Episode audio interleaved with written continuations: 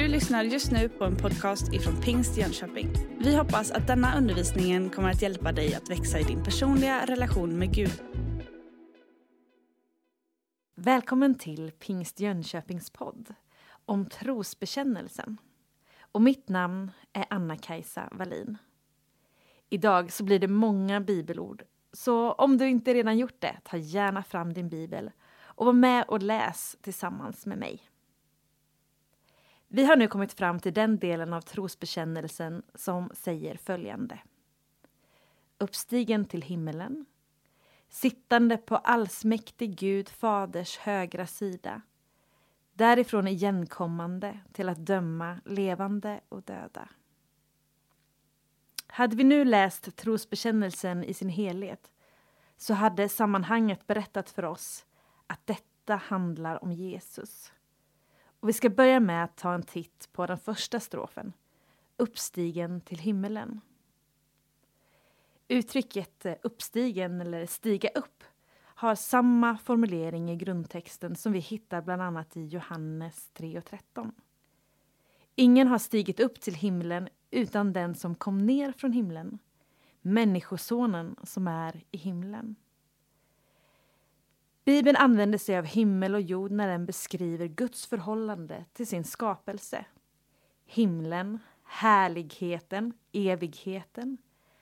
Att Jesus stigit upp till himlen beskrivs på något sätt i motsatt riktning mot att han steg in i den eller steg ner, kom till vår värld i mänsklig gestalt. Inkarnationen blev kött. Och ordet blev kött och bodde bland oss och vi såg hans härlighet, den härlighet som den enfödde har från Fadern. Det kan vi läsa i Johannes 1 och 14. Trosbekännelsen åsyftar framförallt den himmelska tronbestigningen, inträdet i den himmelska härligheten och makten mer än en synlig himmelsresa. Men den himmelsfärd som vi läser om i exempelvis Apostlagärningarna 1 blir också för oss det synliga berättandet om det. Den visar på ett faktiskt skeende, men det finns också en övergång av existensform. Vi läser om himmelsfärden i Apostlagärningarna 1, 9-11. När han hade sagt detta såg de hur han lyftes upp och ett moln tog honom ur deras åsyn. Medan de såg mot himlen dit han steg upp stod plötsligt två män i vita kläder hos dem. De sa Galileer, varför står ni och ser mot himlen? Den är Jesus som tog upps från er till himlen. Han ska komma tillbaka på samma sätt som ni såg honom stiga upp till himlen. Genom himmelsfärden återvänder han dit varifrån han kommer. Himlen i Bibeln ses inte som något geografiskt utan förstås som ett helt annat tillstånd, en eh, annorlunda existensform. Och något som är av betydelse i denna text är bland annat att det står han lyftes upp. Och det står i en passiv verbform som eh, i den dåtida judiska och den urkristna miljön ofta användes som ett sätt att uttrycka Guds egen aktivitet. I bibeltexten vi läste så talas det om ett moln. Tecknet molnet används i Bibeln som ett synbart tecken på Guds närvaro vi kan läsa om det i exempelvis Andra Mosebok när Israels folk vandrade genom öknen. Eller i Matteus 17 när Jesus tar med sig Petrus och Jakob och Johannes upp på ett berg. Och ett moln sänker sig över dem och ur molnet så kommer det en röst som säger Han är min älskade son. Talet om moln i himmelsfärden anger att det rör sig om något för oss människor som är ja, ogripbart, ett gudomligt handlande. Molnet finns också med i Markus 13 som berättar om när Jesus ska komma tillbaka. Då ska man se Människosonen komma bland molnen med stor makt och härlighet. Ja, det där med att Jesus ska komma tillbaka, det ska vi också komma tillbaka till. Men för ordningens skull så tar vi oss an nästa strof i trosbekännelsen först. och det är sittande på allsmäktig Gud faders högra sida. Och i denna mening så finns det liksom en återupprepning av dess början med en betoning på Gud, Fader, allsmäktig. Bilden av en kung används i Bibeln som en symbol för Gud. Han sitter på den himmelska tronen och regerar. Och den högra sidan beskrivs som hederssidan. Och här har bland annat psalm 110 en viktig del. Jag läser. Herren sade till min herre. Sätt dig på min högra sida tills jag lagt dina fiender som en pall under dina fötter. Alltså, den första Herren står i min bibel med stora bokstäver. Och i grundtexten avses Jehova, Gud. Och den andra Herren är Adon, ett ord som betyder Herre, som både kan användas om Gud men också som en mänsklig överordnad. Här finns Herrens ord till kungen. Och salmen är en kungasalm. Men något som är ganska ovanligt är att den röst som hörs i salmen, det är Herrens. Det finns alltså profetiska drag här och ses också som en profetia om Kristi upphöjelse. Och det finns en profetisk och messiansk betoning. Att Jesus hör hemma hos Fadern. Och Jesus själv citerar detta i Matteus 22. Och så finns det paralleller i Apostlagärningarna och inte minst Hebreerbrevet. Och det är av central betydelse i det kristna frälsningsbudskapet att Jesus är den utlovade Messias, den messianske konungen. Han ska vara kung över Jakobs hus för evigt och hans rike ska aldrig ta slut, säger Lukas 1 och 33. Och för att löften om ett evigt rike ska kunna uppfyllas så måste Messias in i en annan existens än den jordiska. Och i himmelsfärden markeras Jesu inträde in i den gudomliga världen, hans upphöjelse till evig konung, till alltings herre, till domare över levande och döda, till frälsare med makt att helt och fullt frälsa den som tror på honom. Nästa strof är därifrån igenkommande till att döma levande och döda. Jesus har utfört det av Gud planerade verket inom frälsningshistorien. Han har återvänt till evigheten genom uppståndelsen och himmelsfärden. Och himmelsfärden är en förutsättning för återkomsten. Johannes 14 och 28 säger Ni har hört att jag har sagt er, jag går bort och jag kommer till er igen. Om ni älskade mig skulle ni vara glada över att jag går till Fadern, för Fadern är större än jag. Tron på återkomsten är grundläggande för den kristna tron. Guds ankomst beskrivs med apokalyptiska bilder i Uppenbarelseboken. Igenkommande eller komma åter. I traditionen har man talat om en dubbel ankomst. Man talar först om Jesu första ankomst i ringhet vilket avser inkarnationen och Jesu liv här på jorden, korset och uppståndelsen och Jesu andra ankomst i härlighet. Och det är det som denna del av trosbekännelsen avser och innebär Guds rikes fulla förverkligande. Och ett exempel är ju när vi firar nattvard. Då förkunnar vi Kristi död till dess han kommer, som första Korinthierbrevet säger. Och denna riktning som talar om framtiden som man möter i Nya testamentet det kallas för eskatologi. Det handlar om läran om den yttersta tiden och om Kristi återkomst.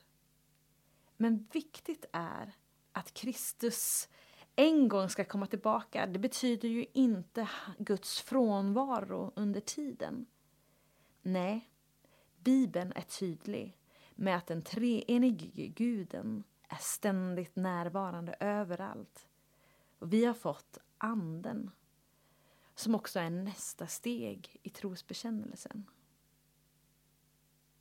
Ja, men när kommer han då? Ja, Jesus avvisar varje tanke på att någon skulle kunna veta eller räkna ut det. Så här säger han i Markus 13 och 32. Men den dagen eller stunden känner ingen. Inte änglarna i himlen, inte ens sonen, ingen utom Fadern. Men ändå så är det många som har försökt att svara på det och försökt räkna ut när det skulle kunna vara. Men talet om Jesu återkomst är en tröst i våra prövningar men också en hjälp för oss att tänka efter och fundera över vad som är viktigast i livet. Att liksom se på vårt egna liv med ett evighetsperspektiv. Nya testamentet förkunnar att Guds mål med människan det är att hon ska bli frälst. Och frälst, det betyder räddad. Ett begrepp som är centralt inom den kristna tron.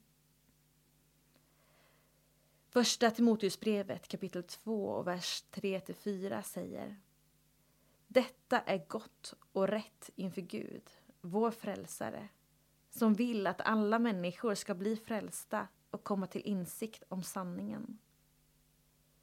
Frälsningen, det är en gåva från Gud till dig och mig.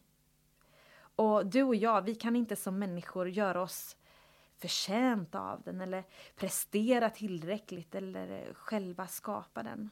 Utan det är en gåva för oss att ta emot och göra som Romarbrevet 10 och 9 säger att med din mun bekänna att Jesus Kristus är Herre och i ditt hjärta tror att Herren har uppväckt honom från de döda, då ska du bli frälst. Jesus ska bli uppenbarad för alla människor och han fullgör den roll som domare som det talas om i evangelierna. Fadern har överlåtit domen åt sonen. Vi går till samtalet mellan Jesus och Nikodemus. Utifrån det samtalet presenterar Jesus sig själv och förklarar sitt gudomliga uppdrag. Han är Människosonen. Han talar om den som stigit ner från himlen. Han är den preexistente som blivit människa, men också den som måste upphöjas. Korsfästelsen är ett upphöjande och Guds frälsarmakt är knuten till Människosonens korsfästelse. Allt sker för att var och en som tror på honom ska ha ett evigt liv. Och vi läser ur Johannes 3 och 16 till 18. Så älskade Gud världen att han utgav sin enfödde son för att var och en som tror på honom inte ska gå förlorad utan ha evigt liv. Gud har inte sänt sin son till världen för att döma världen utan för att världen ska bli frälst genom honom. Den som tror på honom blir inte dömd. Men den som inte tror är redan dömd eftersom han inte tror på Guds enfödde sons namn. Här beskrivs frälsningen utifrån Guds perspektiv och beskriver Guds kärlek till världen. Guds vilja är att det inte ska gå under där det finns en kärlek till dem som vänt Gud ryggen, det som inte känner honom. Guds handlande, det han har gjort, det är ett erbjudande. Frälsningen är ett erbjudande.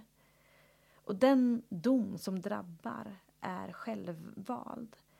Att inte omvända sig, att vända sig mot Gud, det är att döma sig själv. Och avgörandet inför Gud, det kallas domen.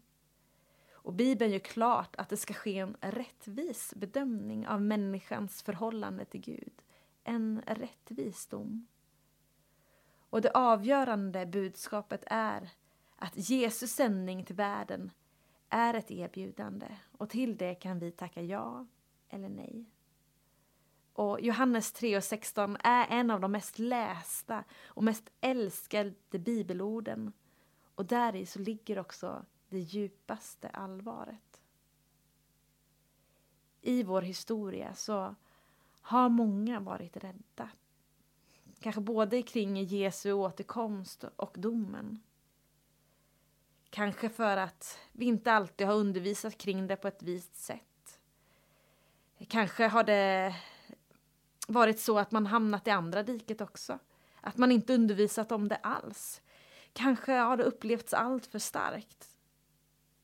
Men detta är inte skrivet för att skrämma, utan det är ett kärleksbudskap. Det glada budskapet, evangeliet, blir så oerhört stort mot bakgrunden att gå förlorad. Jesus talar om Guds kärlek till världen och sändandet av sonen, det är just för att rädda. Det är just för att frälsa den. För det är ju just det som behövs. Jag skulle vilja avsluta med att läsa ett bibelord. Kanske är du en av dem som tycker att det där med domen och Jesu återkomst är svår och lite jobbig. Och till dig så vill jag läsa ur Johan, första Johannes 4, 14-17. Det står så här. Vi har sett och vittnar om att Fadern har sänt sin son som världens frälsare. Om någon bekänner att Jesus är Guds son förblir Gud i honom och han själv förblir i Gud. Och vi har lärt känna den kärlek som Gud har till oss och tror på den. Gud är kärlek. Den som förblir i kärleken förblir i Gud och Gud förblir i honom. Så har kärleken nått sitt mål hos oss, att vi har frimodighet på domens dag. För sådan han är, sådana är också vi i den här världen. Tack för att du har lyssnat. Och ta emot Herrens välsignelse. Herren välsigne dig och bevara dig. Herren låter sitt ansikte lysa över dig och vare dig nådig. Herren vände sitt ansikte till dig och give dig frid. I Faderns och Sonens och den helige Andes namn. Amen. Du har just lyssnat på en podcast ifrån Pingst Jönköping.